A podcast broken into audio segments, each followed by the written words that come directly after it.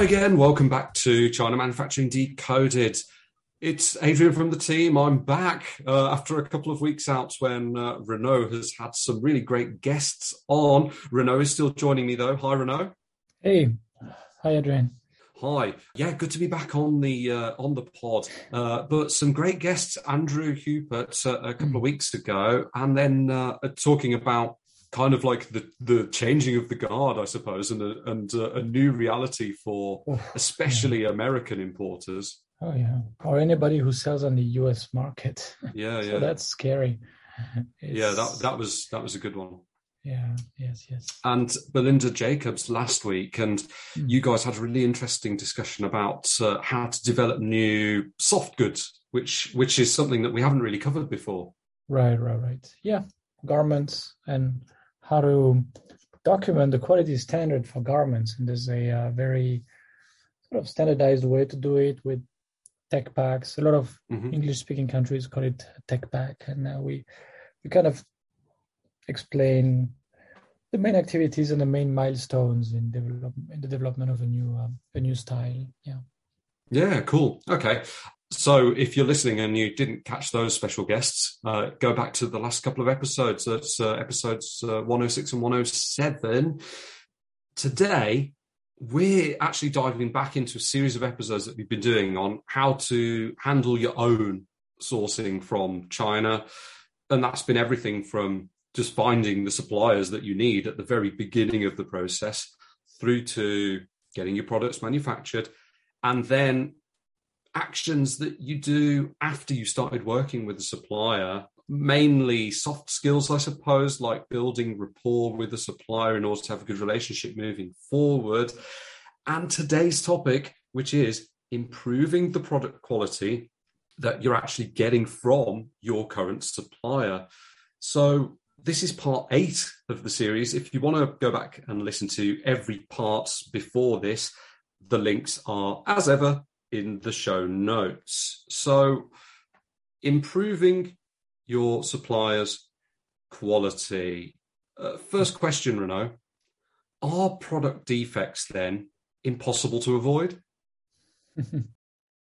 Let's say that having zero defect over, you know, a million products made consecutively in the same manufacturing place is extremely rare.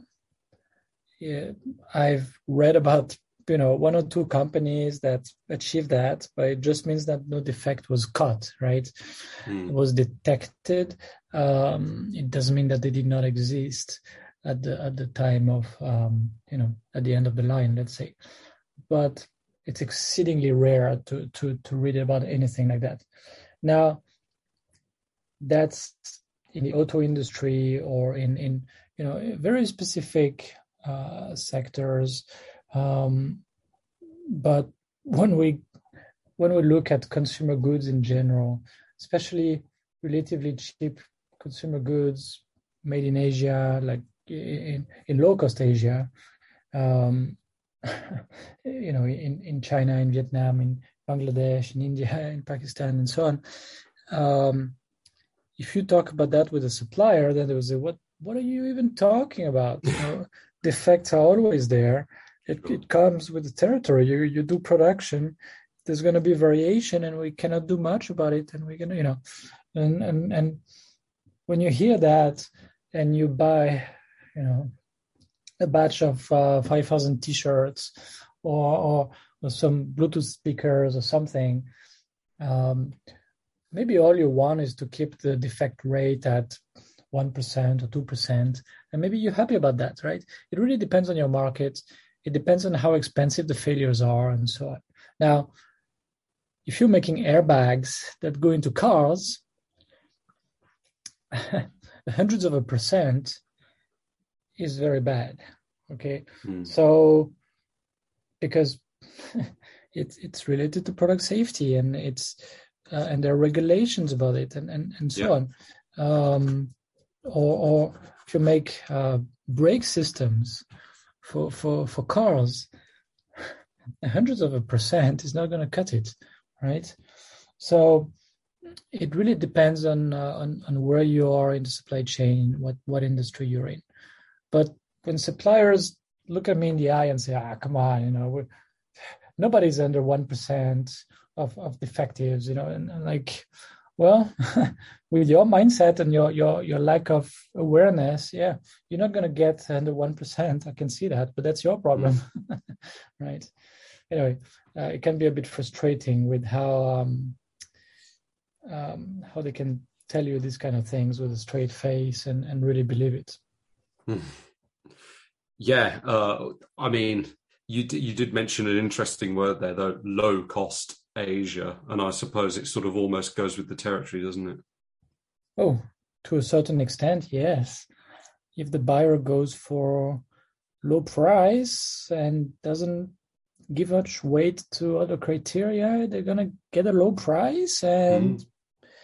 you know maybe not very good performance on other criteria such as safety, quality, reliability. Yeah. Okay, so let's assume that we are interested in reducing uh, defects or improving overall quality uh, of products. Of course, is a noble goal, and and I'm sure most uh, importers would be mm. would want that.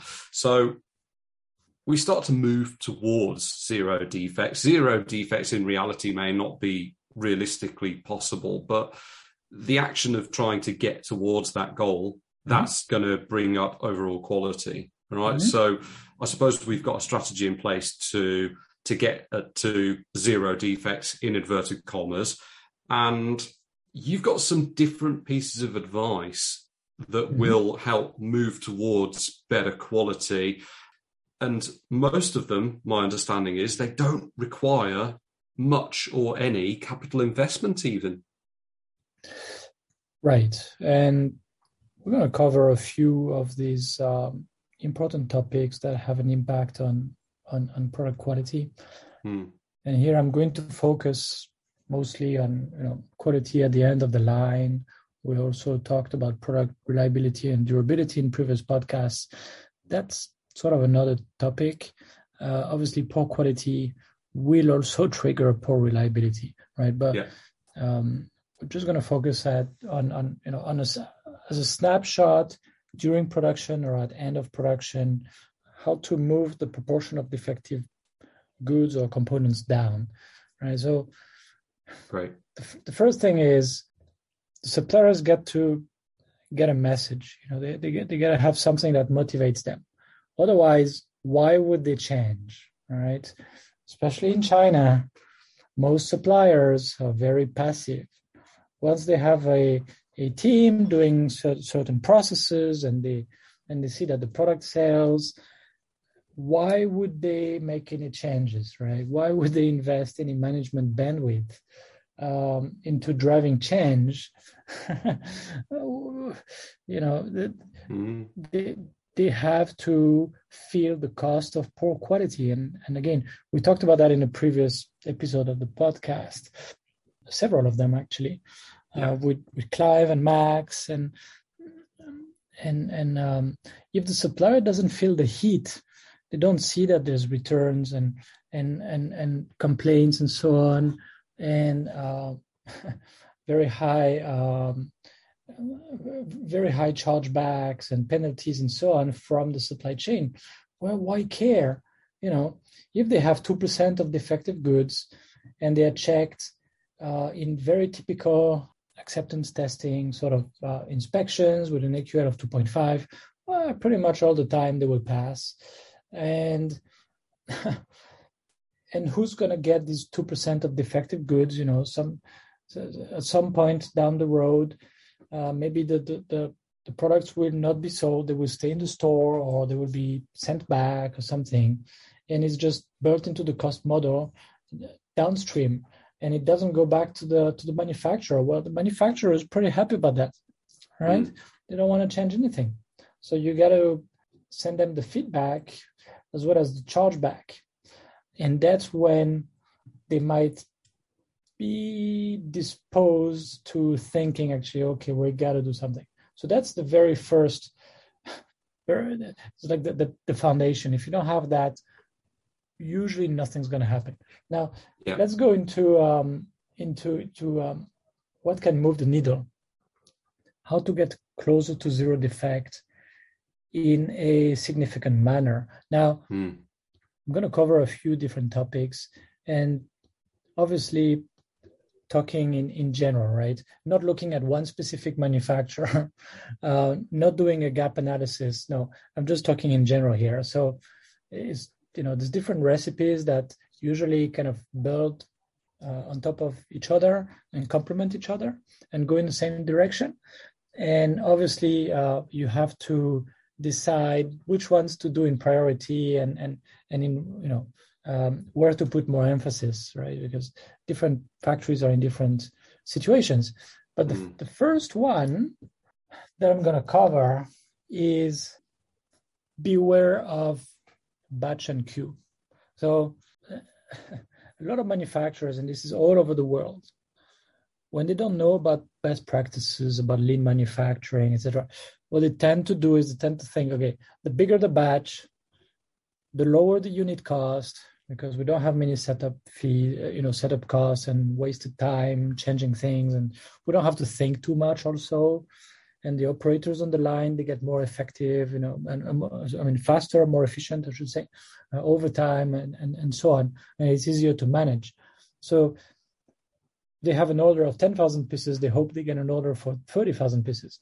Once they get a, an order for thirty thousand, they hope they get an order for hundred thousand pieces and they think that's the way they uh, you know they drive the, they, they, drive their costs down and they keep their business simple mm. which they love and the problem is making one big batch of 30,000 pieces actually is very dangerous in the way they do it because let's say i don't know um, get to take an example maybe i remember a factory of uh, electrical fans in zhongshan that I went to uh, five or six years ago. Big place, huge facility, millions and millions of dollars of inventory. And you were walking across, and they were they were getting a bunch of parts, and they were you know some of them were, were cast outside, and some of them were um, they were stamping the the, the parts, etc. etc. Just looking at stamping, so stamping is fast, dong dong dong dong, and they were building so much inventory before you know it all goes into uh, assembly. We counted, and they had uh, an excess of stamped parts uh, that would take uh, something like three weeks to consume by assembly, right? So assembly was a bottleneck. So you had like three weeks of stamped parts. Now, what happens if the stamping tool has got some kind of problem? and you know it was not properly uh, maintained and and you know, maybe it was not replaced on time and suddenly you have 20,000 parts that have some kind of quality problem. And you find out, find out about it maybe at the end of assembly. So by the time you find it maybe you get 2000 full product assembled right? So that that's why it's extremely dangerous to let a manufacturer go with very large batches like that. Because they love you know it's so easy. You just you know get the stamping machine going tell the operator you just do this and like don't think and the supervisor doesn't have to think uh, you know nobody has to think much and it's like it looks very smooth to them but they, they, they're building a lot of inventory that uh, that might come with a lot of defects so ideally you um, you, you try to reduce all of that working process inventory. You try to uh, to link the processes much more tightly so that they don't do a lot more in advance. And of course, it's going to cost some some more changeovers and so on. However, it's going to reduce sort of that risk. Is is going to um, is going to compress the lead times and these very widespread quality issues, well, they're going to be caught much, much earlier. Okay, so that that's one thing, a big thing, right? Mm. If we look not at the whole series of processes, you know, in this case, the stamping and and some welding and that, and then going into assembly and packing. Now, if we just look at an assembly line, it's the same idea. They like to to let a lot of material go through the line and then you look at one workstation one operator they have a bunch of different things in front of them well it's so easy to forget which one you processed you know and same thing with the test is even worse you know when the test if it's not one piece by one piece they have 10 pieces or 20 pieces in front of them it's so easy to you know to double test one and forget to test the other one right mm. um, and and that in many cases is responsible for maybe a 1% defect rate, just that, right? Or, or, or a 2% defect rate. So it's very important to rethink the organization.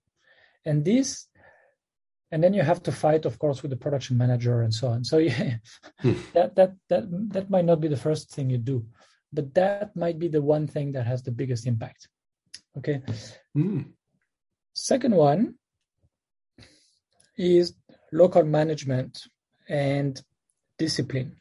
Okay, not discipline in the sense that you fire someone or you, you punish someone harshly when they make a mistake. No, because mistakes happen because of poor processes and poor management. Okay. Yeah. Mistakes are a reflection of a, of, of a bad system, not of the person making the mistake. Well, except well, in some cases, but in most cases, it's not. So when I go to a to, to a factory and then I see, you know, there's a lot of signs of bad, uh, or, or, I would say missing management. Uh, people don't wear the protective equipment. Uh, things are sloppy, you know, everywhere. There's a little bit of sloppiness everywhere. Well, that that carries over to product quality. There's no question, no question. When something is not really right, well, people would just close their eyes and let it go right so having you know ideally they would involve the operators and and the local leaders and so on in defining the the way to work and getting them to to uh, to to to confirm it's fine and maybe sometimes to show that there's a problem and so on. That that that's culture right? In most cases you're not going to have that for a long time or ever in a chinese factory. A typical one where you have the migrant workers coming and just doing the job and and I don't give a you know uh, I don't give a crap and if this company fall you know falls down I find another job across the street you know with this mm. kind of people with that kind of culture not going to work when you know the more you try to involve them and and and and um, involve the the local leaders um, the better um, the, the, the more they will adhere to the standards. Okay, so you have to first define the standards, you know, define the work instructions. Then you have to make sure people really understand them and agree with them and sort of commit to following them, right? And you need to have the daily management routines of the local leaders going around and checking if there's any deviation from the standard you need to make things as visible as possible so that they can manage to it and mm. and notice when there's a problem and make it sort of obvious so there's pressure to to do something about it okay? When you see managers staying in their office eh, you know it's south china it's june it's pretty hot. I don't want to get down to the shop floor right? Well they better get down to the shop floor and, and observe because if they don't come down, then the level under doesn't have much pressure, and then if the level under doesn't have any pressure, then the level even more under has even less pressure, and and then you have this wool, you know, whatever sort of attitude. Um, who cares? Let's just push the products out the door, and who cares? And that's really what you want to avoid, right? So it, it comes from. It's really about management what what what we see the quality issues that we see are mostly a failure of management and obviously um, if there's no quality system that has been developed and you know and and, and tailor made to the needs of that specific factory you can see it right away right away. So that's uh, that's a very big one. If you don't get the managers to understand their role and to start to have a routine starting in the morning look at looking at this and then looking at that and and putting some information up on the walls or on whiteboards to make things obvious and to track you know what is the standard and where are we you know versus standard it's it's going to be a mess and not just for mm. quality mm. when i talk about standards also the the standard times uh, for for for um, for the operations you know it's the number of of products that are made in the day mm. if uh, if they don't pay attention to that well you know end of the day they might rush stuff out just to get to their number of whatever uh, you know 1200 pieces uh, by the end of the shift. That makes so everything that, even worse. Yeah of course. And then that has a uh, carryover effect on quality of course. Mm. so that's that's the second point really. Management. If you have poor management if if if if people don't understand all that and don't have the discipline to do it well uh, you know things are going to be sloppy and then sloppiness is definitely going to lead to quality issues and safety issues and all kinds of troubles. Yep. Then number three is about getting the operators or at least some of the operators to to do some of the quality control work you can't just rely on inspectors. So the, the, the very unsophisticated and immature approach is to have, you know, purchasing and the suppliers negotiate their things and their, you know, their deals and the price and so on, and then to have incoming QC inspectors sort of be the police trying to find the, the problems. And then mm. same thing to have production make stuff and then to have inspectors, you know, try, trying to find the, the, the criminals, you know, the, the the defectives somewhere, and then to to push it back to production and say, oh, you messed up, you have to rework, etc. This cannot lead you to have a, a good quality. Basically, you will always have issues.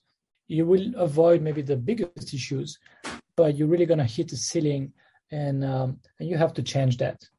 And a way to change that, and also at the same time of saving money, really, is to train some of the the operators to carry out some of the quality checkpoints, right? Um, because when you when you look at them, they might not be very busy 100% of the time, so they might have a little bit of um, of, of yeah of extra time that they can put to use to to do a little bit of inspection, and ideally they would check before they process the part, right? Because then they check the, the, the what the operator before them has done. This is successive inspection. Now, mm. they can also inspect after they have done the processing, but then they lose a little bit of objectivity, right? So, in some cases, yeah, we found that this is really not, it's just not happening. Say, well, why do I inspect? I know I've done it well anyway, right? And then it's very tempting to to just slack off a bit and not do it. So um, it, it's it's it's this whole idea uh, of of of involving operators to do some of the quality control work, and ideally, again, this is a culture thing, but if you can get them to understand that it's not in their interest to make poor quality products, then a lot of things will change. And what we see in a lot of Chinese factories, and also this is very, very hard to, to change, is a very bad pay scheme, you know, by the piece. They pay by the piece. And of course, um, they also have to to promise a minimum salary per month, otherwise people are not going to come. But that you know the clear incentive is make more pieces, get paid more. And if somebody catches some some problems, then you have to fix them. Uh, you have to rework them, and it's going to take you some time, and you're not going to get paid for that right?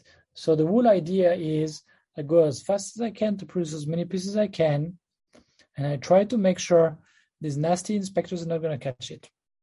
And then, of course, when the inspectors come back and say, "Hey, there's a problem here," then everybody in pro- everybody in production will be like, "Wow, this is fine. This is not a problem. Come on, you you're really pesky. You, are just just trying to make our life hard. Come on." Da, da, da. And the poor inspector is going to feel a lot of pressure, and the good ones go and the ones who don't really care they stay and then you you know mm. you just let your your checks and balances basically get destroyed and nobody's really paying much attention to, to production anymore, right? So again, it's related to management, of course, but that's the idea of uh, making sure that production people bear some of the um, responsibility for quality, that they do not see it as something external to them uh, that will impact them poorly, you know, if they get caught. No, it's more like mm. they do if they do bad quality anyway, you know, um, it's gonna be caught, and it's better to catch it early, and and and and let's do everything right, and then we'll all make, you know, we'll make uh, more money. If you can set up the system that way, these incentives, then it's much much better and, and empowering for the staff i'm sure i mean okay we've got cultural aspects and mm-hmm. and and we're not talking about western countries here but nonetheless i think if you're empowering the staff to take more responsibility and more pride in their work perhaps that's that's never going to be a bad thing is it it cannot be a bad thing right and um, it very much depends on the workforce you have mm. how far you can go uh, but the um, hopefully the local leaders and the supervisors and the production manager get it. And if these people get it and support it it's going to have a, an impact.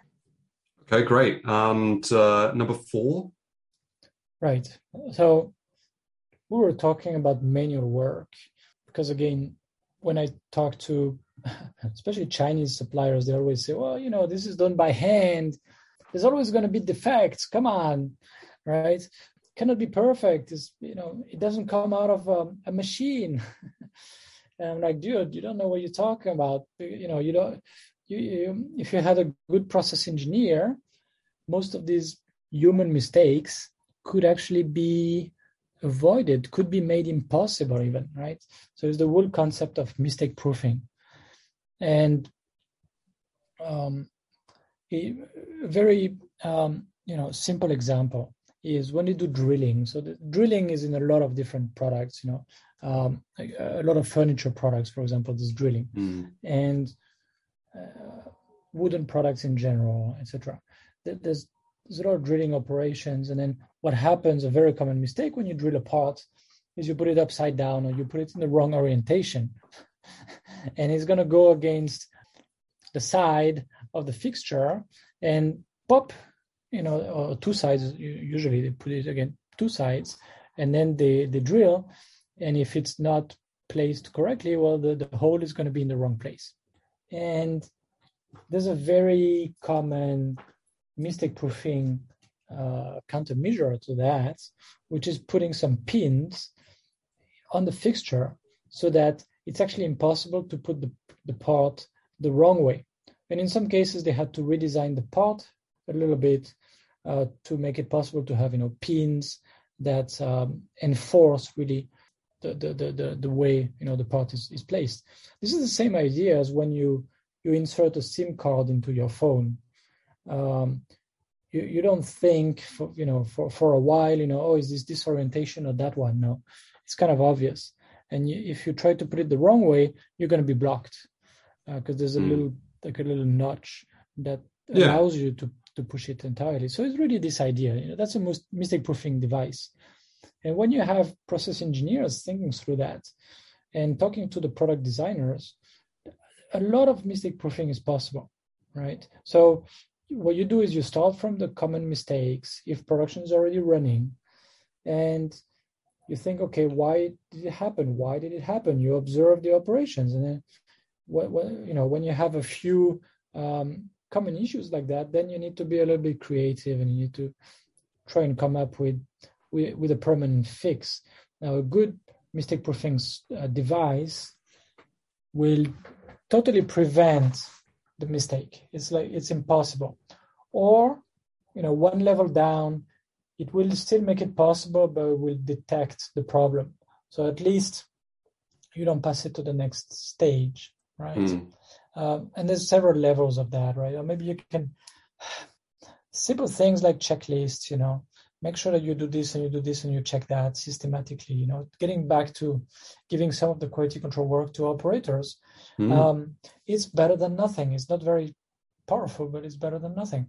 Uh, again, getting back to the product design, color coding some of the components. Um, like when you get a new a new computer, for example, you're going to see that some of the ports are green, some are blue, and then you look at the cables, the cable side, you know, the male side, some of them are going to be green, some of them are going to be blue. Okay, you know, green is going to go with green, blue is going to go, go with blue. You don't have to think too much, right? Hmm. Same thing. Sometimes in production you see these these uh, these, these kinds of things, and it's a good um, uh, usability engineering. They call it usually. It's it's a good approach. It's a very good approach. And the beauty of it is a good mistake proofing device does not add any work. And that's really important because you know it's going to happen. They're going to be in a rush. They've got to get the goods loaded in the container by midnight tonight, and you know, and they still have X thousands of pieces to make. And and, and anything that adds a little bit of time is going to be pushed aside. Mm. You know, and no representative of the customer is present, and and the manager is uh, whatever is out of town.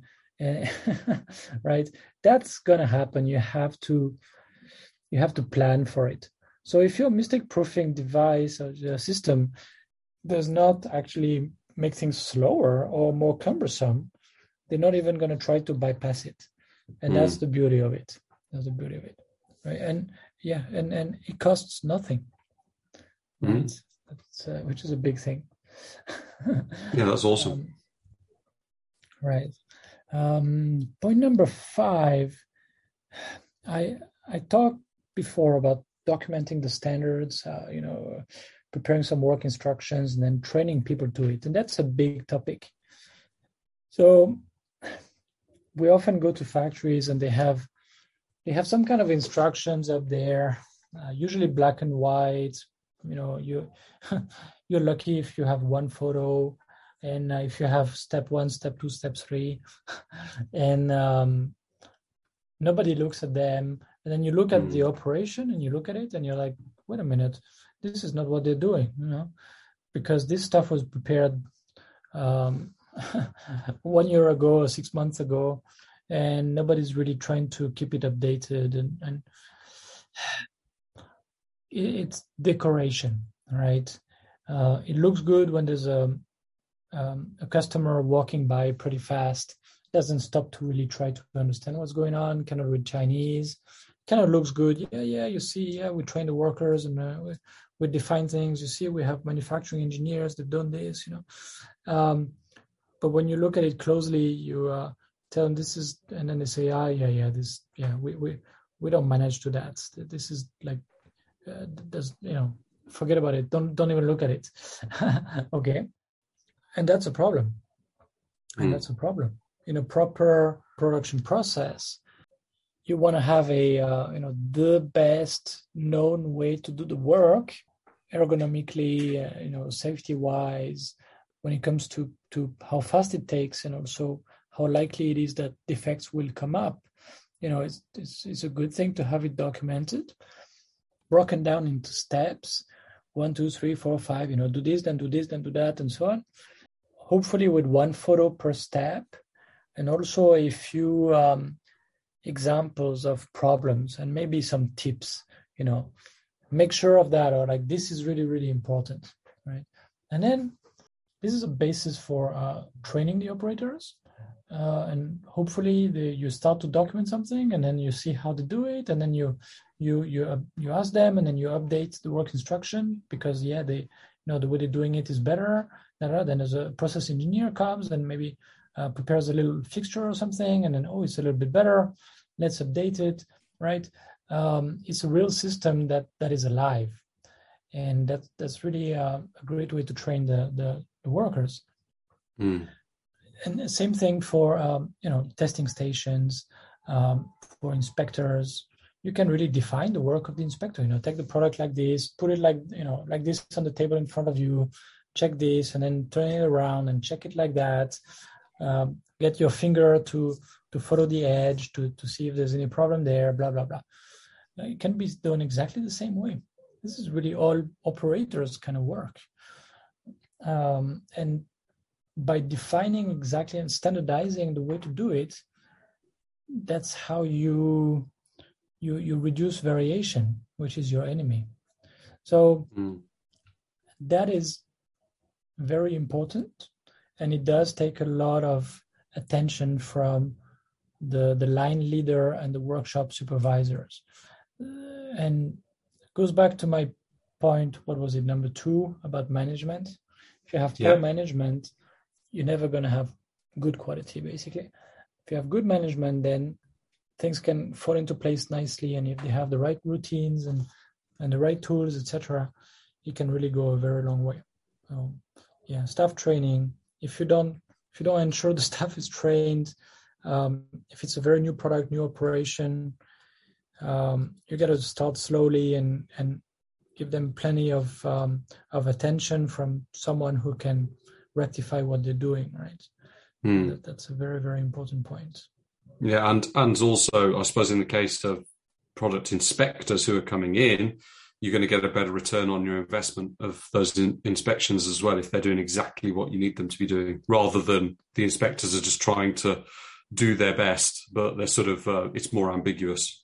Yeah, yeah, right. Now you and you you might want different inspectors to do it in different ways. Mm-hmm. Um, and some of them trying to you know maybe bring a new fresh of eye a pair of eyes and, and, and so on and mm. have several levels like several lines of defense basically right mm. but the the ones that are very close to to, to production yeah try to try to standardize the way they work very carefully and then when you get an escape of some defectives that went through anyway then you go back why was the gap here you know was the standard not followed? Is the standard not adequate? Do we need to to to evolve the standard right? Mm. but if there's no standard then you're left trying to think okay you know uh, it's a human mistake. You know you get into these uh, these discussions that don't that don't do not lead anywhere. Yeah. Um, so standards are good for for training and for standardizing and minimizing variation Okay. And uh, the, your final tip, number six? Well, process control. I mean, if you want to have good quality product, you got to have your processes under control all through the supply chain, basically. And this includes a lot of things. This includes, of course, standards that are defined, operators and inspectors and testers and so on who are trained to follow the, the standard and, and, and so on. Um, when there is equipment involved, it means keeping um, keeping track of the, um, the variables that impact the process. It's not just when there's equipment; it's, it's always the, the case. Um, you got to know what impacts your the, the results you know the output of the process and you need to to um to keep it under control. If mm. you i mean something stupid if you're doing uh, plastic injection molding well your setup is not going to be the same when it's close to freezing versus 40 degrees and uh, 80% of relative humidity. It's going to be very very different. So how do you adjust things? And then is there a point where you say well sorry you know it's it's just too hot. Uh, that's not good. We need to find a way to get temperature down. Otherwise we we cannot keep this process under control. It's outside of what they call the, the process window right? So you got to be aware of uh, the limitations of of your process. You need to know what variables to look at carefully right? Uh, is just a, an, an example but there's so many things that that that impact it. I don't know when you do powder coating, for example. Well, the parts, you know, need to be prepared the right way. They should not have any grease. Like people should not touch it with their hands. Um, you should not put it in front of a fan, for example. That would send a lot of dirt. Um, they need to to go through the right bath. And how do you control this bath? How do you control, you know, the amount of solids in the bath, the right kinds of solid, etc. How do you you know how do you make sure that it's really always under control? And then it goes into powder coating. Okay so you know how cold is the air? Uh, what about the paint material? What about the the way that the the paint uh, the, the, the the painter uh, the paint guy uh, uses his gun, what kind of gun does he use, you know, what what angle, what distance, what speed, and so on. you know, the, the temperature and the time in the oven, the time to to uh, to cool cool down, and, and the temperature after that is and and so on and so forth. There's so many variables. You know, you mess up with one of them, you can have half of your production defective, mm. right? Or or 100%. So you need to understand your process and keep it under control. Mm. And uh, and that can include a lot of things. If there's equipment involved, it definitely includes preventive maintenance to make sure that the product, the sorry, the piece of equipment, the, the machine, let's say, operates as it's intended to operate, right? And that um, maybe some tools and maybe some knives and so on are changed when they should be changed, right? Don't don't wait until they break and hopefully somebody finds out, not too late, right? So that's um, yeah, process control. We could talk and talk about it, and and, yeah. and there's a lot of statistical tools around that, of course, but it can be done at a basic level without statistics for a lot of uh, production processes, let's say. And then when you want to break some um, some obstacles, you know, some some issues you want to keep going down, you might, you know, you, you might well have to um, to collect some statistics on some of the characteristics of you know of of some of the parts that come out of um, of the process. So anyway, that that's sort of another topic. Yeah, we'll, we'll uh, do another podcast on that in the future. Definitely, that's great. Well, th- so that's six tips to improve your supplier's quality once you've already started working with them, and in the main, they don't require a huge capital outlay, right? All of this can be done with with no capital outlay. Yeah, it's really all about management when you get down to it. Changing the mindset and just good management Mm. Great. So, I mean, that's going to be music to SMEs and entrepreneurs here. So, that's good stuff. And uh, yeah, so that, now we're at the end of the episode. That was the eighth in this series of doing your own sourcing from China, of course, relevant to other countries. The links to all the other episodes, if you want to listen to the series, they're in the show notes. And other than that, we'll be back next week. So, Renaud, thanks for uh, stopping by. Great. Thanks, Adrian. Thanks again for listening to this podcast brought to you by the Sofeast Group. We're on a mission to provide you with everything you need to manufacture effectively in Asia, including inspections, auditing, new product development support, contract manufacturing, 3PL warehousing and fulfillment, and much, much more across Asia's key manufacturing areas. Visit us at sofeast.com. That's S O F E A S T.com to learn more and get help. If you've enjoyed the podcast today, please do rate, review, and share because it will really help others discover us too.